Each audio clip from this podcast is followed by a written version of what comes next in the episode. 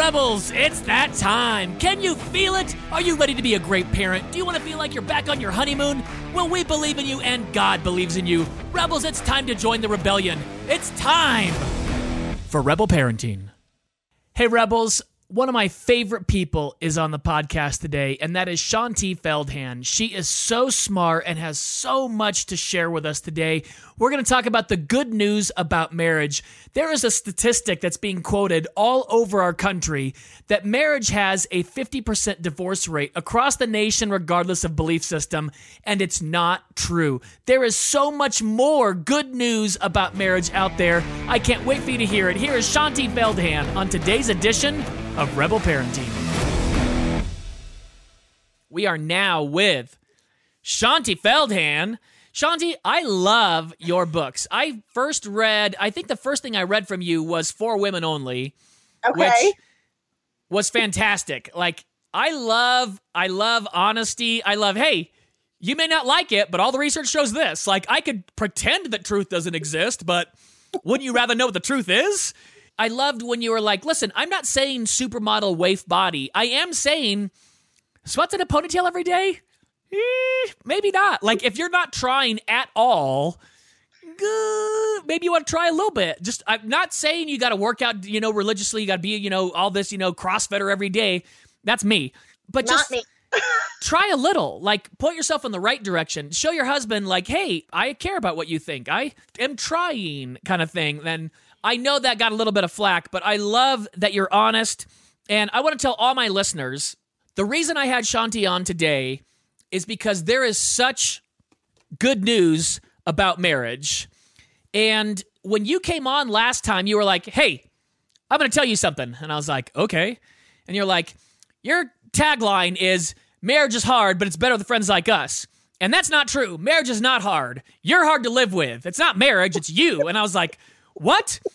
That's exactly right. I am super hard to live with. Ask my wife. I did this. I did a mops talk two weeks ago to 120 moms, and I opened with that. I opened with marriage isn't hard. I'm hard to live with, and they all laughed. I'm like, you laugh. Go talk to my wife. I'm an insane person. Like, and marriage is amazing. It's when we get off focus. It's when we it's when we start putting our rights over our responsibilities. When we start focusing on the person in the mirror and not the person next to us, marriage gets harder. But it's not the marriage that's hard, it's you that's being difficult to live with. And you gave another thing. I've been quoting the fact that there's a 52% divorce rate amongst all marriages, Christian or not. And you were like, that's not true. I did the research on this. And so it's such a great thing to hear. First marriages have about a 25% divorce rate, and second marriages have around a 30% divorce rate. And that is phenomenal news because when you tell an entire generation of young people, hey, flip of the coin. If you get married, you got 50 50 chance whether or not you can get divorced. Doesn't matter what you believe, doesn't matter if you go to church or not. Just maybe you'll get divorced, maybe you won't. And we come from a divorced generation. We've seen divorce firsthand up front in our parents, in those around us. I've experienced it myself in my first marriage. I don't ever want to go through that. And if it's flip of a coin, why risk it? And it's not. Marriage is doing fantastic. And so thank you, thank you, thank you for going to Harvard for grad school, you overachiever. How dare you? You're talking to somebody with a, a degree in communications. Like, ooh, I, I did so good. Like, I was born public speaking. My parents put me on a stage at three. That was the easiest major I could possibly go through. So, thank you for doing the research and getting down to brass tacks because there is great news about marriage. And we have the surprising secrets of highly happy marriages. Look at that cute couple you got on the front there. Look at them. By the way, that's I hate these couples because you're like, I want to look like this, and most of the time I'm like, huh? Like confused or like what? You know, this is what I want. And so thanks for coming on today. I appreciate it. Absolutely. I'm always delighted to do your shows with you. Oh, I love it. So talk to us. Tell us what a great state marriage is in, and what did you find out that was surprising to you? Well, give us some surprises. So here's the bottom line that I think for all of us, we need to be aware of. We have been surrounded in our culture for years, I mean, decades, with this idea that there is that marriage is in trouble, right? That Yeah. there's this all this bad news. Like you said, there's a 50% divorce rate. And if you get divorced and then remarried, heaven help you. You might as well give up now. And because you know, we yeah, you've heard that, right? And Heard it. I've preached it. I have Yeah, to now go back and too. recant that statement over and over and over again because I've said it so many times. I know. Well, me too, right? And what actually happened, it's it's actually really relevant to this. I was this started uh, years ago. I used to be a newspaper columnist. I had this nationally syndicated column and it was this debate column on the issues of the day. And we were doing a I was doing a column ab- about divorce and I thought, you know, I always as a researcher, I always want to make sure that I cite correct information because there's so much bad information out there.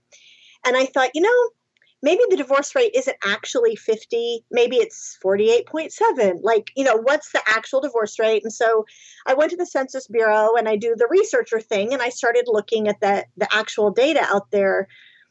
And as i'm looking deep into vital statistics and the cdc records and the census bureau i'm like everything i am seeing is not matching the narrative at all the conventional wisdom at all and all of these numbers i'm like this can't be true. And as i was looking at it more and seeing the same numbers come up over and over again which was you know somewhere in this 25 30% range for on average for society as a whole for divorces. As i looked at this i thought hold up. Wait a second.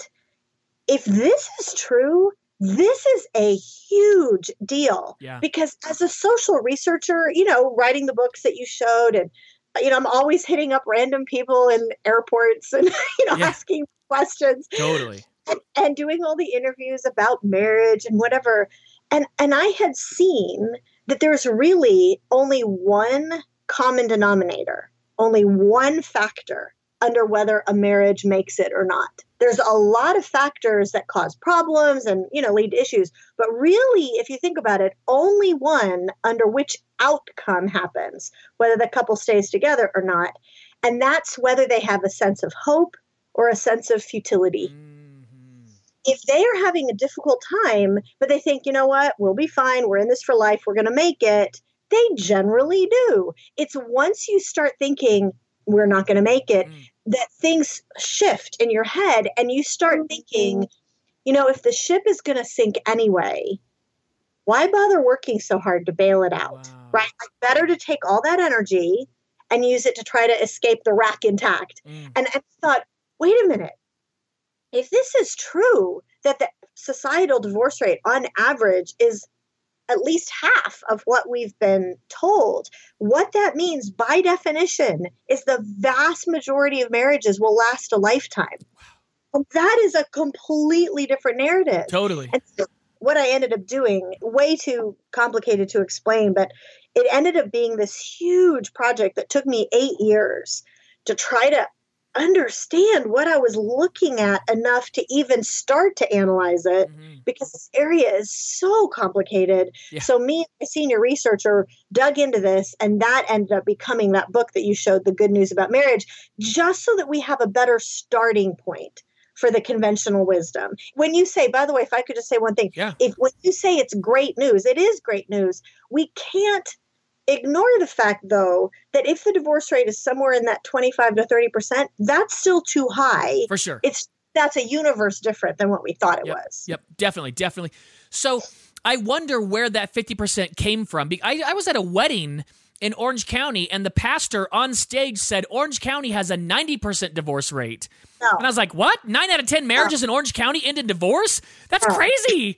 I thought, why would you it's say not- that at a wedding in the first place? It's first of all, that is something that has become fairly common because pastors, I think, or marriage ministry people think it makes people take it seriously. Like we yeah, have to if it bleeds, it leads. It's if you do the exaggeration. You know, we had a, a dermatologist here in town, and I won't go to him anymore. I won't go to a doctor that just flat out lies to me. He told my wife that 30 minutes in the sun at 6,800 feet where we live is like being in the sun for eight hours in Newport Beach. And I was like, that's the dumbest thing I've ever heard. Of course not. She's like, that's what he said. He's a doctor. He knows what he's talking about, Ryan. I go, listen, I'm going to walk outside in my pasty skin and lay in the sun for 30 minutes, okay? And let's see what happens in 30 minutes. And the next time we go to California in the middle of summer, if I lay in the sun for eight hours, I will go to the hospital with third degree burns. I'll be blistered right. all over from head to toe. That can't possibly be true. But what he wants is, well, if I threaten you like crazy, you know, we used to call this first time obedience when parents of evangelicals, you know, back in the day with Bill Gothard and people that should never have been talking about kids that didn't have kids of their own. When you're not married and don't have kids, don't write books on child rearing. Bill Gothard. I'm going to throw you under the bus. That's right. I'm going to say that. Don't say those things. Don't threaten if it's not true, because if you find out it's a lie, then what else are you telling me that's a lie? And when it comes from pastors, when it comes from Christian leaders, when it comes from therapists, and you lie like that because you want to scare someone into doing the right thing, then what else are you lying about too? And I wasn't lying. I just was I was uninformed and now it's one of my goals to tell people, "Hey, it's Thank a you. lot better than you think." Yeah. The real question is why do we think it was 50? Right? Why does that pastor in Orange County think it is a 90% divorce rate? Why where does this come from? Yeah. And there's first of all, there are a lot of reasons for this, but here's the the big one. There's well actually there's two okay. big ones, okay?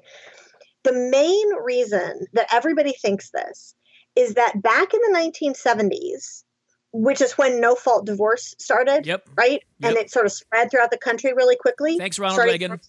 Yep, Ronald Reagan. He said it's the biggest mistake he made as a politician. The number one biggest mistake he made. Not Iran Contra, not anything else. Biggest mistake he made introducing no fault divorce. Yeah. I agree. Well, and demographers would probably agree. I don't know whether they would say it was morally wrong, but they would say that was the start of what changed. And then what happened is because no fault divorce skyrocketed across the yep, country, yep, yep. divorces started skyrocketing. And what happened is that it went so quickly, the rate of divorce started increasing so quickly that all the demographers looked at the trends and they went, oh my gosh, if this trend ah. keeps up, we're going to hit 50% someday. Mm. It was a projection. Now, let me tell you first the, the most important thing is that that lasted a very short period of time mm-hmm.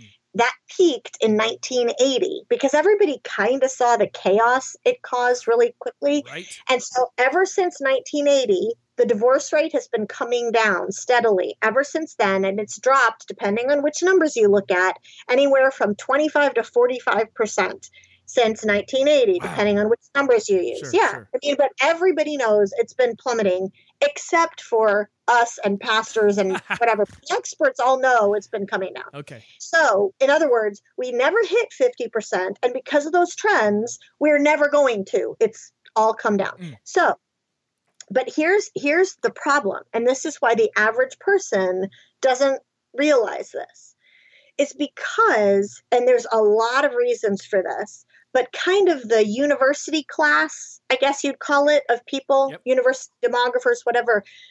There is a lot of skepticism, perhaps, about marriage. There's, you know, that's sort of a mindset. And they continue to project that we're going to have these really bad divorce rates. Now, in the last few years, that started to change a little bit, but here's what we don't realize. We see an article that says university so and so, you know, professor such and such projects a 48% divorce rate, and we miss the word project. project. Yep. We have never come close to hitting it for mm. society as a whole. Listen, Shaunti, we talk yeah. about global warming, and now we had to change it to climate change because it's so nebulous. You can say anything is climate change. Well, yeah, climate yeah. changes all year long. It goes to the seasons. In the 70s, Time magazine had a cover that said, The Coming Ice Age the coming ice age. It was a global freezing that was going to take place, and then it reversed to global warming, and now it's a climate change thing.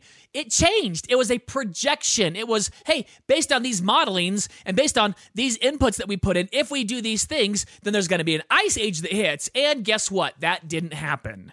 And, well, whatever you believe about climate change, whatever. But we've got to see they're right projection is a very key word. Project we think maybe if all these things take place if it continues in this direction if something doesn't change if you don't hear new information this might happen. Well, and here's the other issue to us that for the average person, just the average consumer of media who, you know, they're not going to go spend hours or days or months looking at Census Bureau data. Yeah. You know, it's what's the easily consumed information. right And so the media, the news media, it sort of filters some of that. And so there's a, you know, there's some good reporting out there. But the news, by definition, if that what we found is that if there was a study, let's say a big study comes out about the state of marriage or whatever, Mhm. if there are, let's just say there's 10 findings, what we found is that maybe eight of them might be good, two of them might be negative. Guess which ones are going to get the media headlines? Because the negative stuff sort of they think, and maybe they're right, it sort of draws attention. Mhm. I'll give you a perfect example of this. So, right before we finished the book, I'm like, literally, we have to add this in. This cannot go to print without this. Right before we finished this, there was this huge longitudinal study that had just completed in Framingham, Massachusetts. And the New York Times ran a top of the fold front page banner headline that came out of this long term study in Massachusetts that said divorce is contagious. And it showed because in Framingham, Massachusetts, since 1941, they have tracked all marriages and divorces and a lot of other stuff.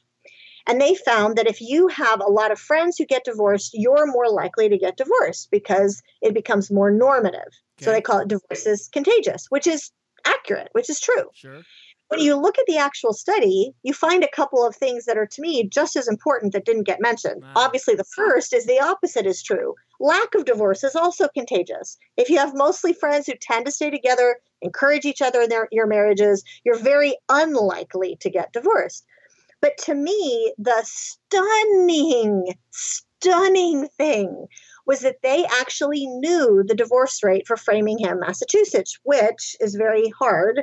That's one of the reasons for the controversy is that nobody knows exactly what the national divorce rate is mm.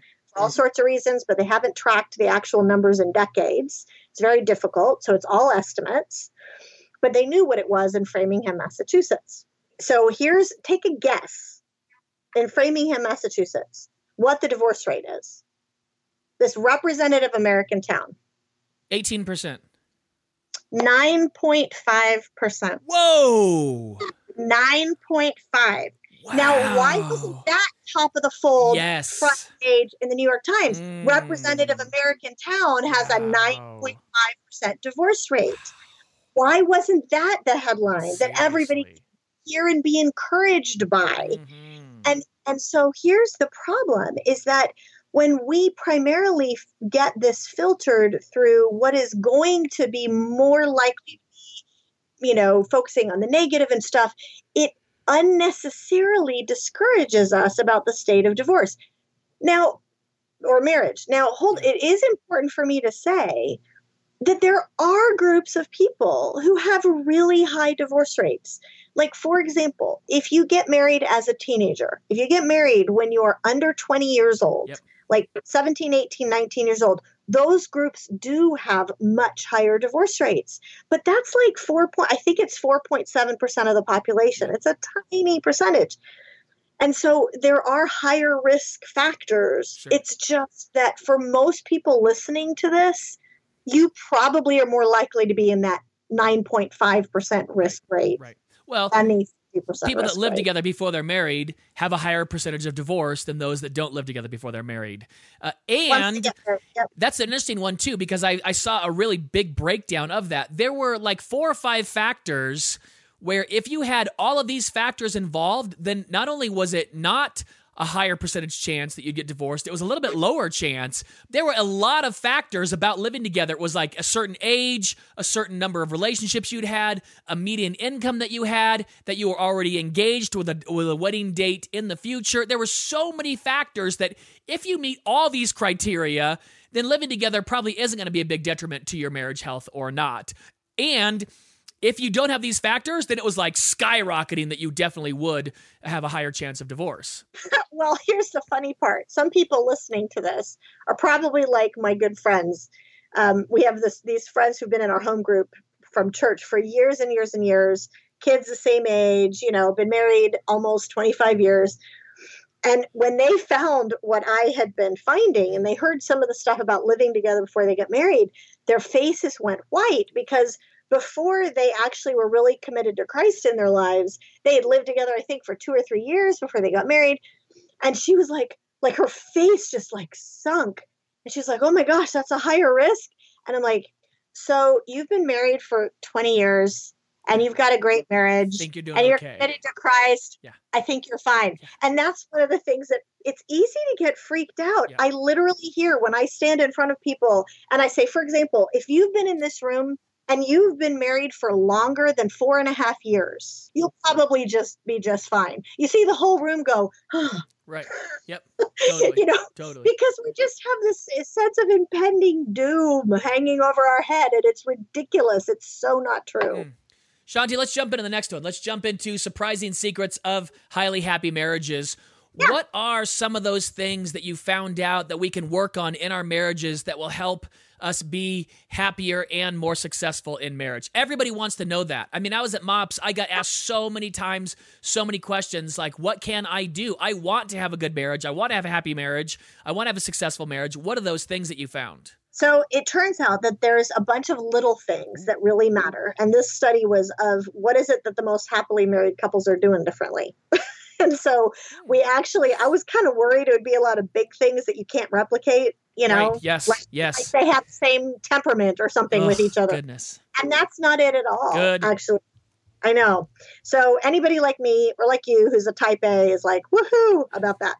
So it turns out that some of the most crucial little things that matter are, for example, one of the big ones is that the most happily married couples choose to believe the best of their spouse's intentions toward them, even when they're legitimately hurt. That's a huge deal because everybody gets hurt, right? Like, you know, we even in great marriages, you hurt each other's feelings sometimes. Totally. The Never natural- me. Never me. Me, But all those no, other people out there that aren't type A or critical or judgmental. of course, yes. It's Well, so good it- that Laura's not here right now. Honestly, like our son has an infection in his foot, and I pray to the Lord that he's okay. But I was secretly so happy she had to take him to the doctor because the last one and this one I didn't want her to be a part of because I want to be vulnerable and open. Like I am so self critical, I'm so driven, I'm so type A that I am very hard to live with at times. I'm really hard to live with because I'm just like, when in doubt, keep working, work harder, organize more, do more, like just do more, do more, do more. And she's like, you're exhausting. You are exhausting. You're relentless. Slow down. Like I keep building our gym bigger and bigger and bigger. Like I'm just, obs- I have. I have five different punching bags. That's just the punching bag side of my gym. I've got full uh, squat rack. I've got uh, uh, yes, it's it's obsessive, and I am so hard to live with at times. But that is a great one. And it's here's the thing. I want all the rebels out there to pay attention to this one. This is a choice. It's a choice to have your head override your heart because feelings come and go. My dad wrote a book a billion years ago called Emotions Can You Trust Them? Short answer no, you can't. You can't trust your emotions. They go up and down, they fluctuate, depends on what you eat, time of day, cycle you're on, the moon, all kinds of things affect your emotions. And you can choose to say, you know what? When we got married, my spouse looked me in the eye and they said, For richer, for poor, for in sickness and in health, for better, for worse, worse, till death do us part. I love you. I'm going to be with you forever. And you can choose to believe, regardless of what your ridiculous heart is telling you at times, I know they have my best intentions at heart. Correct. I know you mean well. You're a buffoon. You are stepping all over yourself. You're jumping on landmines like crazy. You pulled the pin on the grenade too many times. And yet, in that thick skull, I know you mean well. I know you're not, tr- it might hurt my feelings. I know you're not trying to hurt my feelings. Right? Yep. Like when Laura and I were first dating, I made her go to my therapist with me because I knew how pretty she was and I knew how much my blinders were on. And if there was anything that I should be looking at that I wasn't looking at, Betty would find it out for me. And Laura's like, Well, what are you going to do if she doesn't like me? I'm like, Well, we'll break up. And she was like, What? And I was like, Well, she's super smart and you're super hot and I'm not seeing anything I should be seeing. She's like, What are you talking about? I'm like, No, no, she'll love you. She'll love you. She's like, I can't believe you said that. I'm not the smartest person in the world when it comes to just being honest about those types of things. So it has to be a choice of, regardless of where we are at and how I feel, I will choose to believe you've got my best intentions at heart. Well, and here's the good news is that that's not wishful thinking. What we found on the surveys is that the vast majority of people, even actually in really difficult seasons of a relationship, really, really care mm. about their spouse. I mean, I, the number was so off the charts. It was like 99.37 something something percent wow. of people really care. Even actually in the people who said that they were in the worst place in their relationship, mm. where they were down on the bottom end of the scale, it was 97%. So we really care about each other and we're both trying really hard. Like we're really working at it. But sometimes we don't know some of these things about each other. Sometimes we don't realize how we're coming across, or we just make stupid decisions. Sometimes we don't realize we're maybe trying hard in the wrong areas. We're missing mm-hmm. each other, or sometimes hurting each other, and we don't intend to. We didn't know it. Yep. So that's why some of the stuff that I spend so much time on trying to unpack for people, like how men think or how women think or marriages issues, so that we can try hard in the right areas. Yeah, yeah. And it makes these little changes can make a big difference. Believing the best about your spouse, believing they have your best intentions in at mind. Yes. What else? So another one that actually goes along with what you were saying earlier is that the happy couples they actually learned how to boss their feelings around. Like literally, like you can't trust your emotions. They had learned this.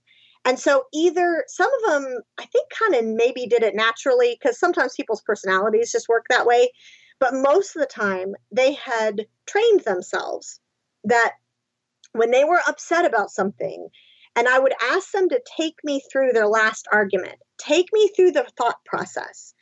And it was really fascinating to hear this pattern over and over and over. Yeah, I was so mad and I was thinking this and this and this and this. And then I was thinking, well, but that's really not fair because, you know, she does this so well or he does this so well. And you know, she really cares about me or he really takes care of me and gosh, he's such a great wife or he's such a great husband and why am I being such a jerk? Right? Like there was this thought process where they literally would switch their thoughts to actually focusing on positive stuff about this person that they were mad at, mm-hmm. their spouse. Mm-hmm. mm-hmm and whatever it was was real like it didn't diminish that they were maybe legitimately upset about something yep, yep. but that they literally switched their thought process let me give you a real life example from my marriage thank you because I, so, I could give you one from mine but i'm tired of throwing myself under the bus well this is actually jeff this is one of Good the deal. examples he's, he shares when we do a marriage conference and i think it's a perfect little example. So jeff is and i are both very sort of organized when it comes to mental planning and you know thinking things through and stuff. Jeff is physically neat okay? If i were to show you take this webcam and turn it around you'd see that my office is not physically neat. Like it is difficult for me to be physically organized. You're laughing you maybe i'm like you totally I'm, my producer's okay. over here and she has to sit in my messy office and we try to exactly. clean it, and then I get back in it by myself, and I go, "Yay!" Woo! I know. Yeah. So I stack paper. I do all these other things. I'm just not physically neat, and it used to drive Jeff absolutely batty because yeah. he's like, "Why can't you just see the like?" I would literally step over the pile of laundry, like I wouldn't even see it. So, and and a lot of couples are flipped on this, where it's the husband who's more messy and the wife sure. who's more neat. So I have a lot of sympathy for all those poor husbands. But anyway, this was actually causing some issues in our marriage because it was really understandably driving Jeff a little crazy. And then he came downstairs one day and he stepped on a Lego because our kids were smaller at that point, and he turned his ankle and he was like, you know, there's Legos all over the floor. My papers are all over the kitchen table. And he felt like God stopped him. And he said, he felt like this is what the Holy Spirit sort of nudged him in his heart. He said, You know those Legos? You know all those papers? Yeah, they're sprawled all over the kitchen table. Those are signs that you have in this house a couple of little kids who think you're the best thing they've ever seen and a wife who adores you. And you could be back in your small New York apartment, clean and tidy as a pin, alone. And Jeff said, instantly, it was this his brain turned, and he's like, literally from then on, every time he starts getting upset about the fact that, you know, he's cleaned stuff up and I make it messy again. And he's like, yeah, but that's a sign that I have this amazing oh, wife. Yours, he said it changed everything in his heart. And that's something that we've seen over and over from the happy couples. And the good thing is, statistically, by the way, all of these little things we're talking about, they worked if only one partner did them. Really? Only one. Yep. Out of the 12, there was only one thing that it had to be mutual. Out of the 12, 11 of the 12, it worked the happiest couples were that happy if only one partner had done them. Whoa. Okay, I'm going to give you yeah. one that I just saw. Sure. I was in a supermarket and I saw a couple, and the husband was kind of being frisky with his wife. He was like, kind of like, he was teasing a little bit, but he kept touching her butt. And I saw, by the way, I, I, I was such an invasion on there but they both had wedding rings on. So it's not like there's a dating couple. This is a married couple, and you can tell married couples like every now and then. And yeah. And she was like, "Stop it!" And she got mad at him, and I saw the look on his face like, "Ugh, whatever." And they moved on, and I just thought, you know what? Listen, honey, he could be looking at that girl's butt. He could be trying to put, touch someone else's butt. Aren't you stoked that you've got a husband that still wants to touch your butt? Like, isn't that what you want? Like, I don't care how you feel, if you feel fat, if you feel out of shape, if you feel like you don't look good right now. Like, isn't it like just think the fact that he's not looking at someone else and not trying to touch someone else, that he's still like, check out my hot wife. I'm still turned on by my wife. I'm so turned on in the supermarket. I'm still trying to pinch you. Like, isn't that awesome? Like, I just want to be like, you should celebrate that. You should be going home and doing it tonight. Like, woo, we're still doing it. Like, so many couples aren't. So many couples have got that wedge. They've gone apart from each other. The husband's into porn, the wife's into whatever, and it's not happening. You've got a guy that's attracted to you so much so that in public, he's showing every guy out there, which is, by the way, that's such a marking your territory thing. You see another guy and you're like, uh uh-uh, uh, my wife. Check it out. You know, you know she's my wife because I'm touching her on the butt. Like, that's a guy marking territory thing. Women have got to understand the psychology of a man, what they're thinking about when they do that. Like that's a great thing. Like how funny! It was so cute. And then she like, I mean, I I don't want to throw it under the bus. She kind of ruined it. I was like, oh, he's a little bit bummed now. Like what a bummer. I thought it was funny. Yeah. I thought it was great. I love that. Man, Shaunti, that's such a good one. Because that's truth. I could be alone, right? Yeah. I could be.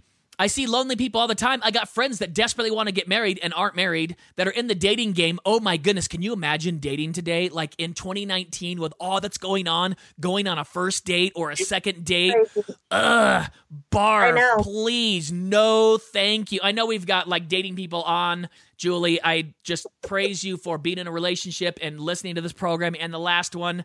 And man, I love being married. I love being married. Laura had emergency surgery three weeks ago, and the doctor said, had we tried to fly home and had not gone to the ER, she wouldn't have made it. And I can't get over it.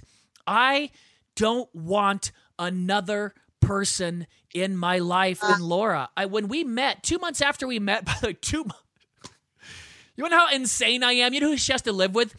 Two months after we met, I had already asked her to marry me. One after three weeks, and I went and got her name tattooed on me this big. My entire right rib cage has Laura in the Cadillac font, in this big looping font. I wanted the entire world to know I'm done. I'm done. My wedding ring is on my finger. I just got a diamond put on it too. I'm oh, done. I don't want another person. And my stupid, selfish person gets stuck on my rights over my responsibilities and all the things I'm doing and she's not doing and all the things that we can be as selfish people, I've got to remember I could be alone without my beautiful my kids. My goodness, I I I can't I can't even describe in words how much I love being a dad. I mean, it is it's the most challenging thing in the world. It's the greatest thing. We took Lucy to Disneyland at age 7. It changed her life. It cha- it was a life ch- I watched a life-changing moment of my little girl at this Disney parade. I watched her life changed. It's awesome. I've got to continue to rem- every day I got to get up and be like, "You won." You won, man. You did it. You've been married 13 years. You did it. You got the prize. You've got the trophy. Everything you ever wanted, you have. Like all these little things are so subsidiary to the prize that you've got.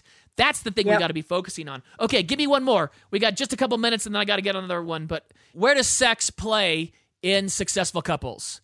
Uh, millennials, Shaunti, millennials aren't having sex like they ought to. They really aren't. I got to tell millennials, all you millennials, all you people listening, you ought to be doing it like four or five times more than you are right now. And our culture, all the tropes and the zeitgeist, every sitcom has this, and every rom com movie has this thing they preach. And it says the most sex, the most passion, the craziest stuff that you do, the most love is your first year of marriage and then it declines after that. Your first year is the most passion, your first year is the most sex, and every year after that, it goes down further and further and further. And it ought to be the opposite. Like my first CrossFit workout, I threw up in my neighbor's yard. My neighbor Jess is a trainer. She's a professor of health sciences. She is like the strongest. She was doing CrossFit works out nine months pregnant. She is my hero. She wears the Wonder Woman t shirts, and it's like, oh, for sure. She lifts more than I do. She's stronger than me. Her husband is a beast. Dan is just like, I want to be Dan so bad. I puked in her front yard my first CrossFit workout. I don't puke anymore. I'm better at it. And hey, guess what? The more you have sex, the better you get at it. the better you get. So, where does sex play in successful marriages? Okay, so that's a good one to end with. Um, so, and I'll tell you some of the statistics, interestingly, which My is poor that producer has to put up with this all the time. I'm sure they love it. Here's to me the most encouraging thing about yeah. this. My study, Brad Wilcox study at the University of Virginia, several other major studies on the factors in happy marriages have found that the happiest couples are also most likely to be connecting physically mm-hmm. and have that physical intimacy as a regular part of their married life, even though sort of the number and sort of how often it was all over the map. But the idea is essentially that it is protective for the relationship. It doesn't just, it's not just about, it turns out, the physical side of things. It's about the emotional connection that is incredibly important to men that a lot of women don't realize that this is actually an emotional need to feel desired by his wife and wanting to feel close and that's an instinctively important thing for a guy a lot of us as wives don't know that and for husbands to recognize that for wives, we care about this too, but we are just so physically different. And it requires actually for a husband to try to learn his wife, which is incredibly important for a lot of other reasons. And so it turns out that God designed this physical connection to actually be something that's to make a marriage wonderful and abundant, but also it's protective and and one of the most interesting things that to me was fun and neat to see was when I actually started to look at some of the neuroscience underneath this. Yeah, yeah, yeah. And it turns out for anybody here who's kind of like, oh, I just, you know, I know this is important, but I'm just not as interested or, you know, whatever. Because a lot of us is, I hear that. here's here's the one thing I hear, and I saw a TED talk on this. Uh, and it was a woman from uh, Connecticut, and she sounds so much like she's from Connecticut. Wow, it was just shocking. But we hear women say, I want to want to have sex, I just don't. I want to yes. want to be turned on. I'm just not. And the here's the boiled down TED talk. If you want to want to have sex, have sex. The more you have sex, yes. the more you're going to want to have sex. The more you Well, there's a reason for that, and she probably touched on it, but neuroscientifically, it's about the testosterone level. And testosterone is in everybody's body, in women's as well as men's. Men obviously has more have more testosterone. If we did, we'd be a guy. Like that's how it works. Um, but everybody does, and it is what makes you more interested in physical intimacy. And what they have found is that if you don't have sex, what happens is your testosterone level falls. So then you're less interested. So you have less sex and it falls more. Mm. And it becomes a vicious downward spiral because you're just like interested in anything else but that. And what happens is is if you then actually have sex, you're like, you know what? I'm gonna fake it till I make it. This is one of those things I need to just do it because I know it's crucial for our marriage, and I'll trust that I'm gonna get interested as I go along. If you actually have sex with your spouse, then your testosterone level rises. And then you're more interested, so you're more willing to have sex, and your testosterone level rises even more. And what they the neuroscience has found is that roughly having sex about once a week actually keeps ticks your testosterone level up to a, a self-sustaining level where you are tend you tend to be more interested and it tends to be that positive cycle. But once it falls below about once a week and you you know this is something that you're just like okay fine i'll do my duty Yep. right? That's where that starts to happen so it's actually helpful for our, those of us who have less testosterone in our system and there are men who are like that too obviously. We found on our surveys it's about 20% of couples are flipped on this. Totally. but whoever is the one with the lower libido just be aware that that is a huge deal and that once you actually kickstart your testosterone level it changes the dynamic We've got someone on the live broadcast right now that it was flipped for them. That's something I would tell any couple that's in their 40s go get your hormones checked. Like, lo and behold, Yeah. I'm 48, and at 45, I was like, my goodness, I just, I'm tired all the time. I'm gaining weight. I, I work out, like, I try to work out, and nothing changes, and I just, I'm lethargic. And I was at my doctor. Laura had had a full hysterectomy. And by the way, if you've had a hysterectomy, you're not producing uh, hormones anymore. You should be getting hormones, and testosterone ought to be a little part of that.